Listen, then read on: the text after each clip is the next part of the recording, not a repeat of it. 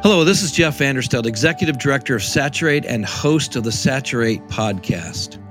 Saturate exists to serve and equip leaders to start and strengthen unified gospel city movements that lead to gospel saturation, to the end that every man, woman, and child has repeated opportunities to meet Jesus through his church on mission everywhere and every day. Now, we believe this will require, like Jesus prayed in John 17, that the church is unified in a region and collaborating around five key initiatives, which we see the, the Apostle Paul living out and Luke recording in Acts 13 and 14, which is citywide prayer, leader health, disciple making strategies, serving the city together, and starting new churches or new kingdom initiatives. Now, presently, we've been spending some time on the initiative of serving the city. And more specifically, we're going to get to interact with a good friend of mine and a partner in ministry here in the, in the Sound, Chris Gough, who is the network director for Saturate the Sound.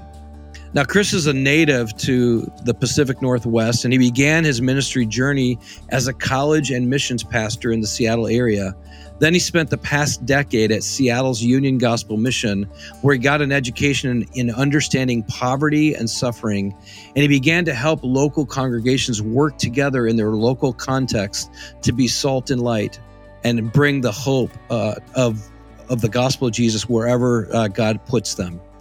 Now, he's had about a year under his belt with Saturate the Sound, where he continues to help people start and strengthen local city gospel networks and uh, he has been a, a, partner in ministry with me for i guess about seven years now right chris? We've been doing this together?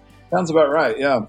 Yeah so chris man, first of all i'm so glad you're here. I i think we i had you on a past uh, podcast a while ago sharing it with a few other of our ministry partners talking about prayer. But now i'd love for you to tell us a little bit more about your previous work with union gospel mission and your present work with Saturate the Sound before we hear more about some of the stuff that's happening in our city. Yeah, thanks, Jeff. It's a, a privilege to be on here with you, and um, yeah, it's just what what a what a great technology that we can share these testimonies and kind of the cool things we see God doing here to people all over the place. So thanks for your work as well, Jeff. Um, but yeah, I spent about the last ten years at Seattle's Union Gospel Mission after nearly a decade uh, serving in a local church and then going downtown and seeing you know extreme poverty and addiction and and uh, and seeing how the gospel actually frees people from that. It's remarkable. It's like look if it works here it works everywhere right? I mean if it works in these extreme cases. And um, it was really an education. But during that time um, my role was to work with local congregations local pastors local ministry leaders to say, look, how can you serve those people in greatest need in your city? And so that was really the context for my work for about a decade. Uh, and in that, we helped congregations work with, uh, you know, neighboring, you know, pastors working with other churches down the street to care for their city. And so, what came out of that was really this idea of building out city gospel networks and um, congregations having a shared vision for their place or for a problem in their city and um, just such such a privilege to be a part of that work because uh, you know as you uh, as you outlined the vision for saturate of of every man woman and child having you know an encounter with jesus right? Repeated encounters with jesus. It's like no one person can do that. I mean you, you have to be able to send everybody. Everybody has to have a sense of mission. Everyone has to have a sense of uh, of calling. And at least in my experience, it's like one of the best places to start with mission is just the biggest problem, right? Like, what's the issue? What's the problem? And it's like, well, homelessness in Seattle is a huge problem. And so that was a starting place for a lot of work. But, um, but yeah, so over about the past decade, working, uh, building out city networks, helping those city networks have a vision for their, a shared vision for their city, um, and usually, almost always, that included engaging sort of the presenting problem, right? The the the um, the obvious issue in the city, whether that was crime or poverty or homelessness or uh, so on and so forth. So uh, that was that's really been the context for my work. And so through that, I've I have a unique perspective on the greater Seattle area, which is to say, I have a good sense of what churches are doing all over the place, and it's it's been such an encouraging uh, um, and meaningful uh, decade of work. Yeah, you know when when we first uh, came together around this vision for gospel saturation of the Greater Puget Sound, Chris had been working uh, very effectively for quite some time with what they called Light Up the City, mm. and uh, it really was helping these churches come together, forming networks to care for the space God put them in. And I know the three things that you continue to emphasize was pray together, care for your city together, and make disciples together. And uh, and so it, when when we started to see a vision for others joining this work of saturate the sound, you were already way ahead of us. I mean, what you guys were doing really laid a lot of the groundwork for uh, what we see happening all over the place now, and um, and so it seemed very appropriate that Chris, you continue to give leadership to it. So I, first of all, I'm just really thankful for the work you've done, for what Union Gospel Mission has done, um, and just the the way we've gotten to partner together. It's been a it's been a great joy to work with you. I, I am curious as you as you think about the last decade or even more. I guess it's been longer than that. Um, what are some of the ways that you've seen churches serving their city? Yeah, I mean, I'd say the greatest joy. For, you know, I grew up in a church. You know, our, our, family didn't move. We I went to the same church the entire time. When I went to a university, I went to a new church, and then I stayed there for I think 14 years. Right, so I didn't have this idea of going to a bunch of different churches. And so when I took on this role and started visiting, you know, uh, congregations all over the region. Um, not that I had any sort of thought that I was going to the real church or something like that, but but as I started talking to people, it's like, hey, tell me a little bit about your church and your ministry, and you know what you guys feel called to do. It's like everyone was doing something, um, and and it's like, why why would I be surprised by that? I mean, this is this is central in the narrative of of Scripture, right? It's like the whole story starts with chaos and bringing order to chaos, right? Let there be light. Um, and then God partnering with Adam and Eve to say, hey, help me subdue the earth, help me to uh, bring this place to a place of flourishing. And so, you know, it's like we shouldn't be surprised, but, you know, over the years, I've probably met with, I don't know, 300 plus congregations, and everybody's doing something. I mean, it, it really is quite remarkable. And so, um, what I did within that was helped pull people together in geographic locations, right? So uh, churches in Renton coming together. Hey, let's pray over Renton. Let's have a let's love one another because Scripture is really clear that if we don't love one another, how are people supposed to understand that uh, the Father loves them and and uh, and then let's love the city and loving the city you know usually meant dealing with specific issues so uh, just as an example one of our cities, uh, the pastors were meeting weekly to pray over the city. And they would bring in people. They would bring in the police chief. They would bring in uh, the superintendent of schools or a principal or a business leader. And hey, how can we pray for you? Tell us what's going on in business. And that regular rhythm of praying over the city and then responding to the things that they saw. Well, in this case, the superintendent of schools had shared, and then the week after, the police chief had shared with them and they sort of put two and two together that you know crime and, and problems typically a very small percentage of people that are causing a massive percentage of the problem right? Mm, yeah. And I, I, don't quote me on this jeff but i think it's like i, I believe the number is 5% of people do 90% of the crime. So it's it's something like that right? Like it's a wow. And so they said the superintendent said look what if you guys mentored these 50 kind of most problematic kids in our school district and mm-hmm. uh, the churches kind of said, "Hey, we could do that. You know, if we each took a couple of kids, we'd we'd be there." And so they did that, and they've I, I believe they're still doing that at some level. There's still a group of people regularly praying over the schools and engaging, but they mentored these kids for several years, and literally crime decreased in the city. Like the wow. like crime rates decreased in the city, and uh, the um, police chief wrote an email. In fact, I saw the email where he said, Hey, the only explanation I have for a decrease in crime in a city that's increasing in population is the regular prayers of the local church and the engagement of troubled families, right? Mm. So, um, so it's like you can't you can't prescribe that. I mean, you you could try, I guess, but you can't say, "Hey, every city, find the 50 mo-. It's like I don't know. I think that came from a rhythm of people gathering together, loving their city, walking with one another, trusting one another enough to say, "Yeah, well, why don't you guys mentor a few and we'll mentor a few." And um, an opportunity opens, and they respond obediently, and the Lord does something, you know, transformational and full of life, and and so it, um, yeah, I mean, just an incredible story. But in, in, every city, right, like that type of rhythm is going on, like, or should be going on, where you've got regular engagement in prayer and then regular response to those things that God illuminates through that engagement. Yeah. No, it's great. You know, I when I I think about some of the some of the work that's been done in this area and I, I think about your impact on it. I, I know that um, your heart has bled uh, for a lot of the pain and, and the brokenness in this region. And your vision has been pretty strong about what it looks like to truly care for the brokenness and the needs. I know uh, one conversation we had at the very beginning, I think it was when you and Jeff Lilley were still working together. Um, and Jeff used to be the the I guess the executive director of UGM yeah, or what what was his title? Yeah, president. President, yeah.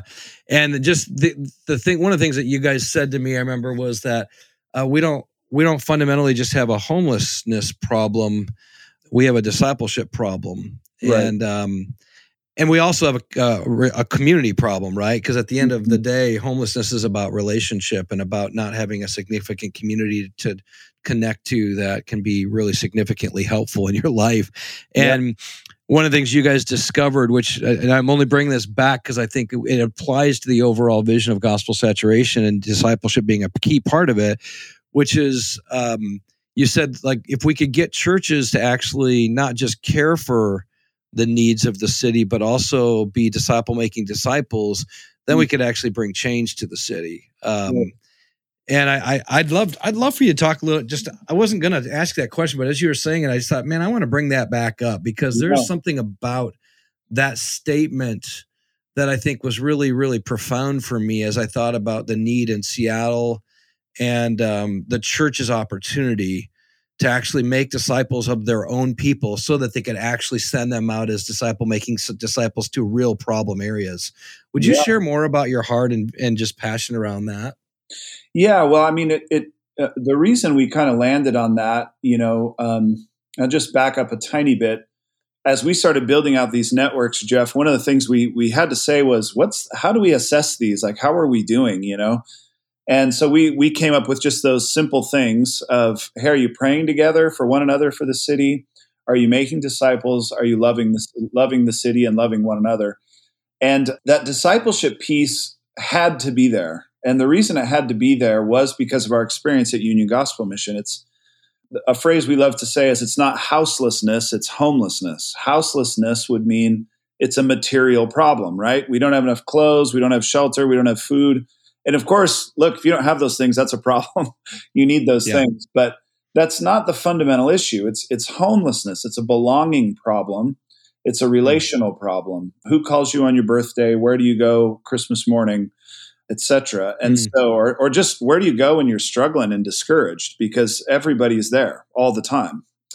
And so it's not that more difficult things have happened to someone and that's why they're on the street, although that could be the case for sure but it often has to do with difficult things have happened to people and they have no one to bear burdens with them. They have no one to encourage them or give them counsel or wisdom or uh, pray with them or or help them seek the lord's guidance on something. And so what we realized as we would watch people walk out of you know 20 year meth addictions you know like just insane scenarios is what they really needed was healthy loving relationships and mm-hmm. and often what got them out on the street was unhealthy manipulative or abusive relationships and yeah. so so it's like man in the case of seattle okay we've got a, uh, you know a conservative number of 12,000 homeless people so how do you walk you know and it takes several years how do you walk for several years with each of those people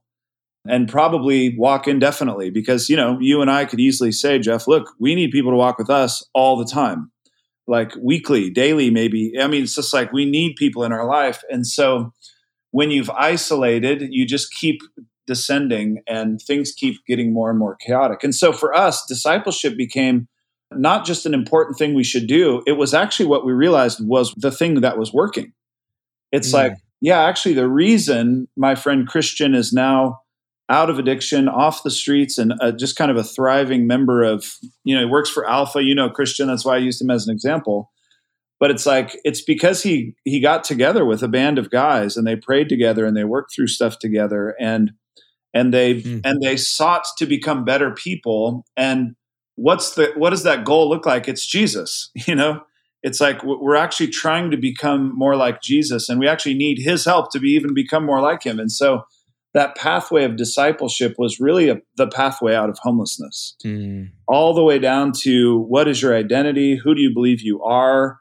Who does God say you are? Who gets to say who you are? Was it your abusive parent? Was it your domestic violence? You know, was it the person? Uh, nope, it's God who gets to say that. And then you start walking that out. And so, this idea of going and make disciples, you know, there's there's two gospels that say, well, they all kind of say that in some form, but there's two gospels that say it really overtly. One seems to imply making a disciple of a, of a person, of an individual, and one says, go and make disciples of nations, right? And so somehow there's something in walking with people and making disciples that also impacts a place, right? It's like as we're impacting people, we're impacting a place, just like how those pastors mentored those kids who were in difficult scenarios and it changed the the the landscape and the culture of an entire city. That was just mm-hmm. 50 mentoring relationships. And so our ability to walk with folks impacts everything that they touch right? And so um, i don't think there's any any coincidence that going and making disciples includes literal individuals and literal nations. It's like as we see people transforming and, and giving their lives over to Jesus and walking in a newness of life in a regener- regenerate way, like their environment changes, their their context changes, the the type of actor they are, work changes, the type of parent they are, the type of friend they are. And so for us, we were like, man, this discipleship thing is so critical. If we want to engage 12,000 homeless people, we we need like I don't know, four or five people to wrap around each person. So how many is that? You know, you start doing math and you're like, we need like a hundred thousand people to just to engage homelessness.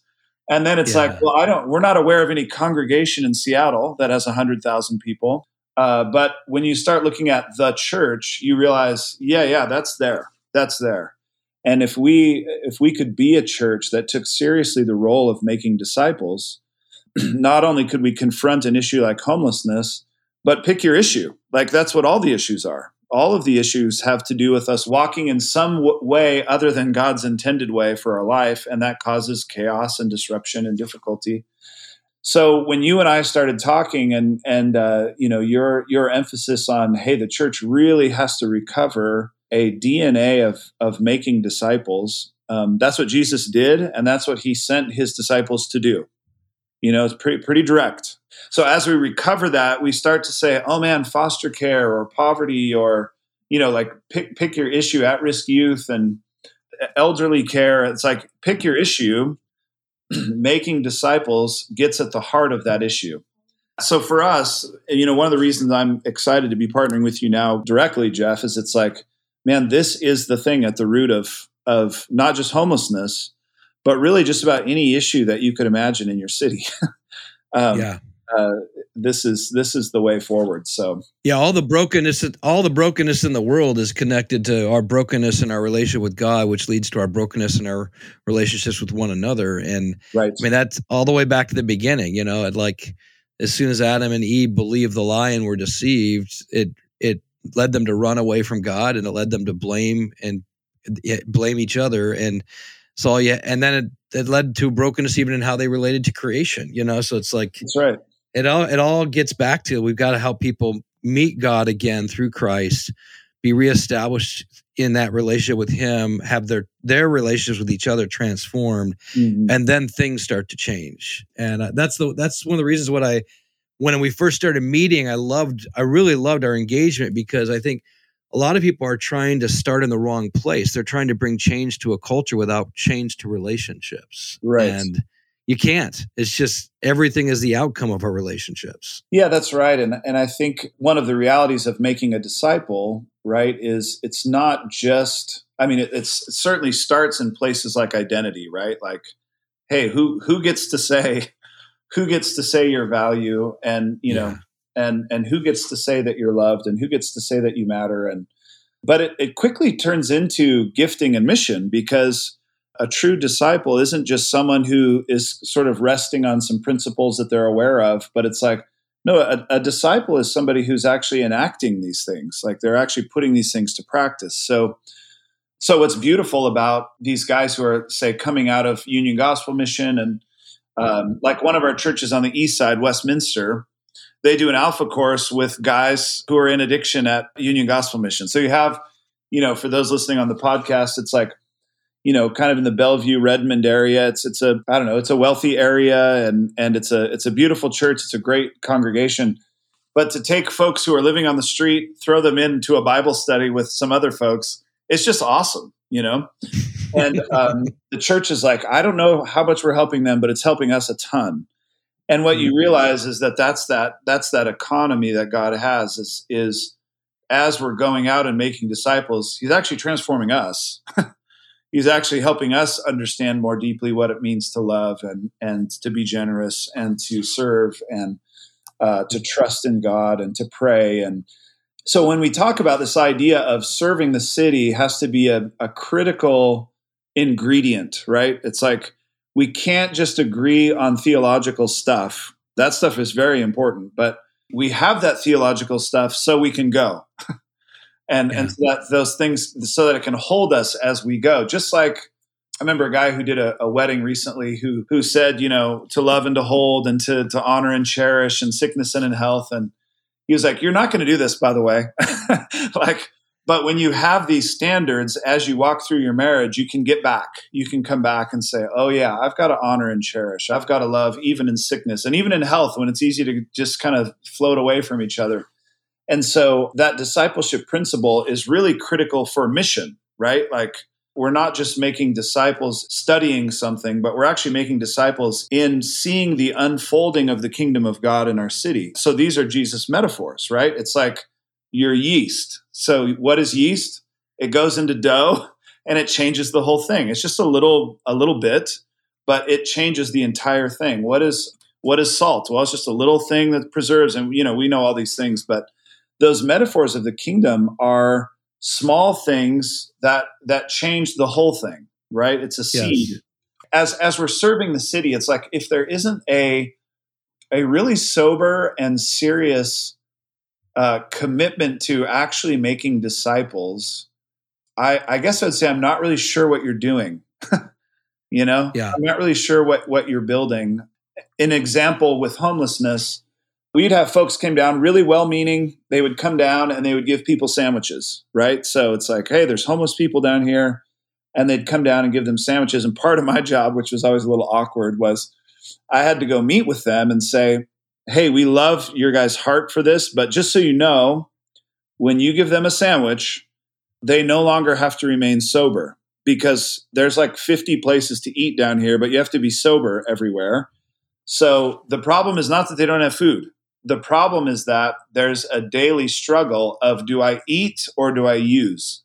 Like that's the I mean that's a serious problem, right? So when you give them a sandwich, you remove the struggle for them. And in a way you kind of help entrap them in this situation. And so it's like, hey, why don't you work with an organization like Union Gospel Mission or like, you know, there's other organizations, of course, but work with someone who's walking long term mm as you're serving the city because that discipleship flywheel is the thing that will bring transformation both to the individual and to the city. So, yeah, it's like take really seriously that model of like, okay, we want to engage whatever issue it is, a graduation rate. Okay, how do we make disciples to change the graduation rate? you know how do we make disciples to solve homelessness how do we make disciples to change our economic you know our our, our marketplace uh, issues or lack of work or lack of jobs or it it always comes down to that as a foundation and um, mm. that was something we kind of learned just firsthand working with the homeless community of seattle that's great yeah thanks for sharing all that in fact a couple principles i just want to draw out that you said is one principle that you didn't say overtly, but it's covert, and I want to make sure I make it more overt, and that is uh, go and learn from the people who are already there. Like, yeah. And in the case of homelessness, like, hey, they're a great organization who've been doing this a long time. Mm-hmm. Don't think that you you somehow know more than they do. You probably don't. so go mm-hmm. learn, go join them, go serve alongside them. In fact, I interviewed another person around foster care and and one of the things she said is like we learned that we we're better off asking questions about what would be helpful and what is needed and what do we not yet know that we need to know. And i think coming with a posture of humility into a space where someone's probably already been working ahead of you is a, always i think a, a wise way to do things. And then don't think you need to duplicate. Sometimes you just need to join. Um, yeah. yeah and some things need, need to be redeemed. Like Union Gospel Mission is very clear about their conviction about the gospel and yes, the need yeah. for disciple making. So it's super easy to partner with them, whereas others might not be as easy. We might need to redeem some brokenness in some of the other works, but start with what already exists. Go learn from it humbly, join it, be willing to be taught that, hey, sandwiches aren't really helpful right now. There's another way that we can be more helpful. Yeah. So I think that kind of posture of humility. I think another principle that I heard really come out as you were sharing is the idea that at the heart of it, we're trying to display the heart of God. You know, you said like this is theology, but theology has practice, and it's like everything you're talking about is is coming out of our understanding of what God's like. So Jesus is able to say, "Hey, I didn't come just to be served, but to serve and give my life as a ransom. And then he washes his disciples' feet in another setting and says, Now I've set an example, what I've done to you, now you go do to others. Well, why is that? Well, it's because we want the world to know that the heart of our God, he's willing to serve, he's willing to lay down his life for mm-hmm. others. So we're we're really bringing a demonstration in tangible form of the kingdom which is the whole yeast, salt, all those metaphors are really a way of saying this is what God does.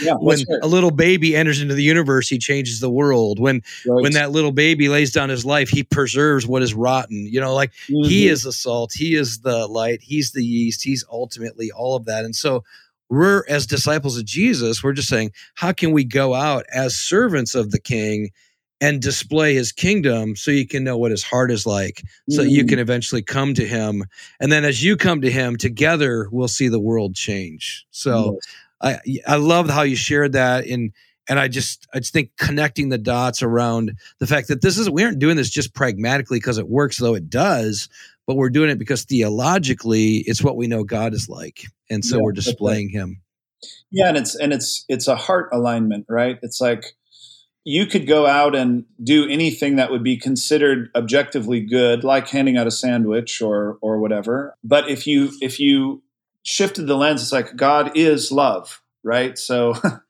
uh, anyone who who does not love can't say that they love god right? Because god is love. And so how do you do that in love? Well love is a relational word right? It's like it's like you just yeah. start unpacking that a little bit and you find yourself in a discipleship scenario pretty quickly.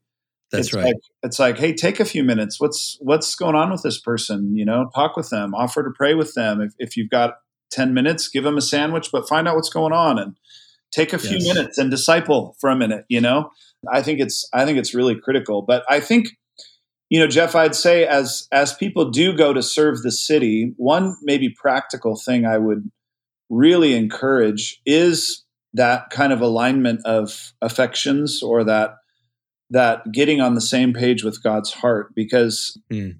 I think sometimes the church, you know, whether intentionally or unintentionally, we kind of look at how the world functions and we're just sort of like in shock. like, how, how could you make that decision? How, how on earth could you have done that? Why did you think that would ever work? But you know as i've seen kind of a number of mentors of mine in the in the seattle area there's something that i found was true of each of them and it was this idea that they loved the city right they actually loved their neighbor and so you know, it's like you can't enable your neighbor very long if you really love them. Like you wouldn't mm. keep doing that. If you wanted to look good, you would enable them for as long as possible so that you could continue to be the savior or continue to be the good guy or whatever. But that that heart alignment with with Jesus who says, you know, I didn't come here to to be served but to serve is a really big deal. And so one guy in particular, I was so frustrated with Seattle and then he just started praying for Seattle and, and really felt an overwhelming sense that God was saying, Why would I allow you to be effective in a city that you don't love? Mm. Like, why, why would I? Another friend, Martin, said, Why would a father give his daughter to someone who doesn't love her? You know? And so mm. I think that's really a starting place as we go to serve, is it's like, how do we love this place? How do we love the people who are caught in something like addiction or caught in something like poverty or joblessness or whatever your issue is that you're trying to engage, it's like you've got to kind of like in Matthew 9 where it says Jesus saw these people scattered and he had compassion on them, you know. Yeah. Yeah. And then and then he took action. By the way, his action was to pray. He said, "Let's pray to the Lord to send uh, Lord of the harvest to send workers." But we can't skip over that little step of like do we see these people the way God sees them? God, can you exchange, you know, my understanding of what's going on for your understanding of what's going on mm. because apart from him we can do nothing. And um, if we really want to see fruitfulness in our cities i think it starts with love. It starts with the author of life who is love. And so we've got to align with that. Sure does. Yeah. Yeah you bring up martin uh, and i think yeah he was the one i i believe correct me if i'm wrong who um really begin to think through what does it look like to not just make disciples, but to disciple a city, to really care yeah. for a whole place. And yeah, tell me, tell us more about his story. I think that's a really compelling and encouraging story. Yeah, yeah. He, um, well, very similar to Andy, he he was getting very frustrated with his city, and uh, he and his wife pray together every morning, and they they said, "Hey, let's pray that we can leave. We don't want to be here anymore. We don't like this place." I mean, this is you know how he tells the story, and so they were praying, and so they said, "Lord, would you give us permission to leave? We don't want to be here. We don't like the city. It's just like one bad decision after another. People in leadership are causing problems, not solving problems." And and then right at the end, Martin said he's he sort of threw in or change our heart towards the city, but we can't keep doing what we're doing and of course the lord changes his heart. And uh, martin calls it the great exchange. He exchanged his heart for Burien for god's heart for Burien mm.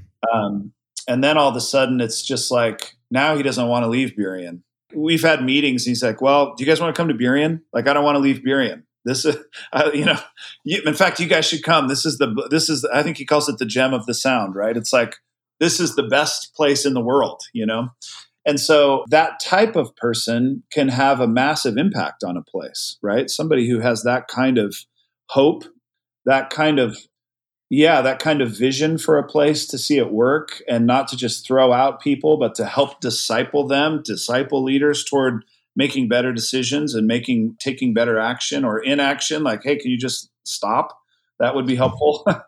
but his idea is, you know, we've got to disciple the whole city because if you take homelessness as an example, it's not just getting someone shelter.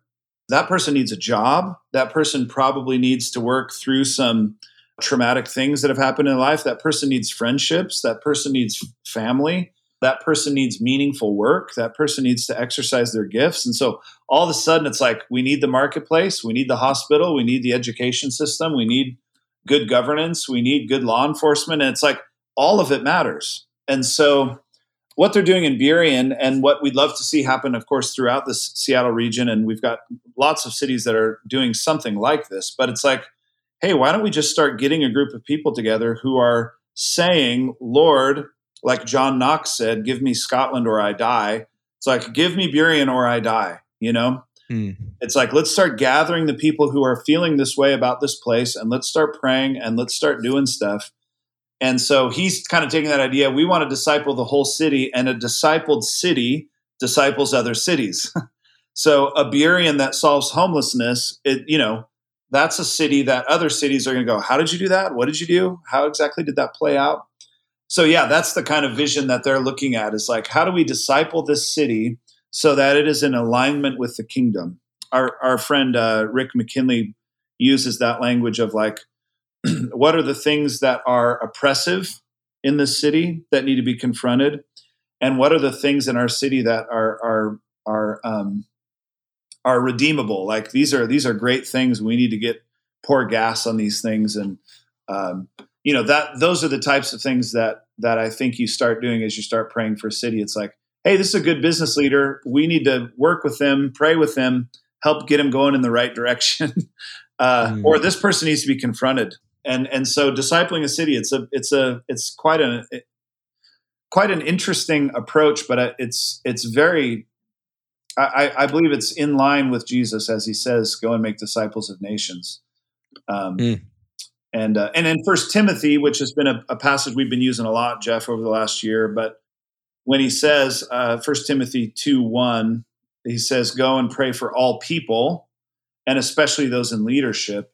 There there really is something to be said about the fact that people in leadership affect all people, and mm. you know, it's like be careful, leaders. You know, like there's you you may want to tie a millstone around your neck if you're going to start misleading uh, little ones, but but I think there's something in that that has to do with discipling a city. It's like, hey, let's let's govern right, let's govern well, let's go- govern in a righteous and just way. Um, and so, yeah, that's that's uh, that's part of I think what what we have to be about because if we're just seeking individual conversion or something like that, a conversion of individuals, but don't expect that to play out in the world in some sort of consequential way, I, I think that we we don't really understand uh, fully how how much how many things God wants to redeem. Right? It's the Colossians. It's mm-hmm. like he's he's actually reconciling all things to Himself. So yeah. Yes. Yeah, that that overly privatized, individualistic approach to discipleship is really not reflective of the heart of Jesus. That right. he, his primary concern wasn't just, though it is this. It's not just that we're transformed. It's that as we're transformed, we live lives under His kingship. Yeah. Uh, and pray, Thy kingdom come, Thy will be done on earth as it is in heaven. Like he really did expect our lives to to impact and reflect the kingdom of God, um, to impact the world in such a way that they see the kingdom of God breaking in. And yeah. and that's I know that's what Martin has desired. You know, I, I, as we're talking about this, I think of even someone like Matt Rourke. You know, and yeah, um, I mean he's yeah. he's kind of like for me become one of my one of my heroes. You know, in this region because. And maybe you can tell more of the story too. But like from what I understand, Matt is a janitor in a high school, I think. And, yeah, uh, or a middle school. You know, yeah. middle school yeah and was you know part of some of the meetings that we had for saturate the sound in the kent area and just kind of got a heart for like what could he do in kent? And then of course 2020 happens and the pandemic and you know he doesn't really have to clean a school very much anymore because right. we're not gathering in it I mean, you. I think you. Do you know that story? Yeah, I mean, he did? basically, he just started a food distribution work because there were some people who were shut in. Some people were literally had COVID, and so started with some food delivery type stuff. And uh, at Union Gospel Mission, we had a warehouse in Kent, and so we had the idea again, thinking in terms of making disciples as you serve a city. It's like hey we could we could do a pop-up in a parking lot and give away a bunch of food no problem but how do we give it away relationally in a way that makes disciples? And matt just like went crazy on this and i think he said they stopped counting at at 4 million meals or something like that that they had given away. I mean they just kind of stopped counting because it's like we, we don't even we're not even sure that's a real number at this point, you know. but yeah, I mean, he, I mean, businesses, churches, schools, um, nonprofits, like federal groups, state groups, county groups, city groups, and you know, you've got this this um, janitor who's basically feeding a city. You know, yeah, it's, uh, it's actually pretty remarkable. yeah, I mean, the mayor's asking for prayer. Yeah. I mean, like, yeah, it's just totally. affecting everything. It's yeah. just and the reason why I love that story is because he did what he could with what he had, and it it was that yeast, it was that salt. It was like the Lord just said, "Let me show you what I can do, and yeah, I'll, right. I'll, I'll build this bigger than you could have ever imagined." And it's just one person and I think he started just like knocking on doors in his apartment complex or something, asking That's what right, people yeah. needed and what they needed prayer for. And it led to, oh, people need meals. Oh, let's get some help. And then God just blew that thing up beyond what he could ever imagine. He every once in a while he sends me a text. He's like, I'm on fire today. I'm so excited. Like he's just full of passion and just because Yeah. he's getting to be he's getting to see the kingdom of God break in. And it didn't require him to be remarkable or you know, a big deal. Yeah. It just was faithfulness, you know, in the opportunity God gave him. And and so I, I love that story because it feels like the little boy bringing his lunch, you know, Yes, to yeah. the to and then Jesus saying, "Let me show you how I can feed thousands with your little offering." And I, I think the thing that I'm really wanting listeners to hear is uh, don't start big, just start with where you're at and start with what God's put in front of you and step into that opportunity and see what he does with it because he he's able to do far more than we could ever ask or imagine for sure. Yeah, undoubtedly. Yeah, that's that's a good word, Jeff. And I think you know, I think just to add to that, uh, when we were at Westgate a couple weeks ago, or I don't know, a month ago or something, but just that that C.S. Lewis quote where he says, uh, "When you study the world's leaders, they all look the exact same." You know, Genghis Khan is really not that different from Julius Caesar, who's not really that different from. You know, it's like they're all kind of just trying to take over. And he said, but when you study the saints, they're all different. You know, because God has Mm. put people in different places at different times, given them different gifts, given them different contexts, given p- different passions. And so, one of the beautiful things is we've pulled churches together in geographic locations to pray over and engage their city. Is it sort of honors everybody because what you realize is that church that you didn't think was that big of a deal. It's like, actually, that's the church that's working with all the people that no one else wants to work with. Mm. and we actually should really get behind them you know um, and Yes. and uh, it's a beautiful thing man to to get out there to get involved in what's going on in the local context god has placed you and just start to have your eyes open to all the things he's doing it truly following jesus is a privilege you know and and then the good news isn't us right that's the beauty it's That's like right. The good news of it isn't, hey guys, uh, Chris and Jeff are here, so you know, don't worry anymore. It's like, no, no, no, no, no. Jesus came, and He'll be coming again. But it, it's a it's a beautiful it's a beautiful thing to be a part of. So get out there and and and do it. And I would say, keeping in mind that relational piece, how how is love enter the equation of our solution? you know, Yeah. um, what's the problem? Define the problem and define the solution, and guaranteed love is central in the in both the problem, the lack of love, and the solution. It just always is. Mm. Because of Jesus, we know what love looks like, right? It's like this is how we know what love is. yeah. And the the invisible God was made visible. And so it's a privilege and I'm I'm excited to to keep at it as we, you know, COVID of course made a giant mess of everything. So it's like, okay guys, it's time to go. Let's push the play button. Let's get back in the game if you haven't yet.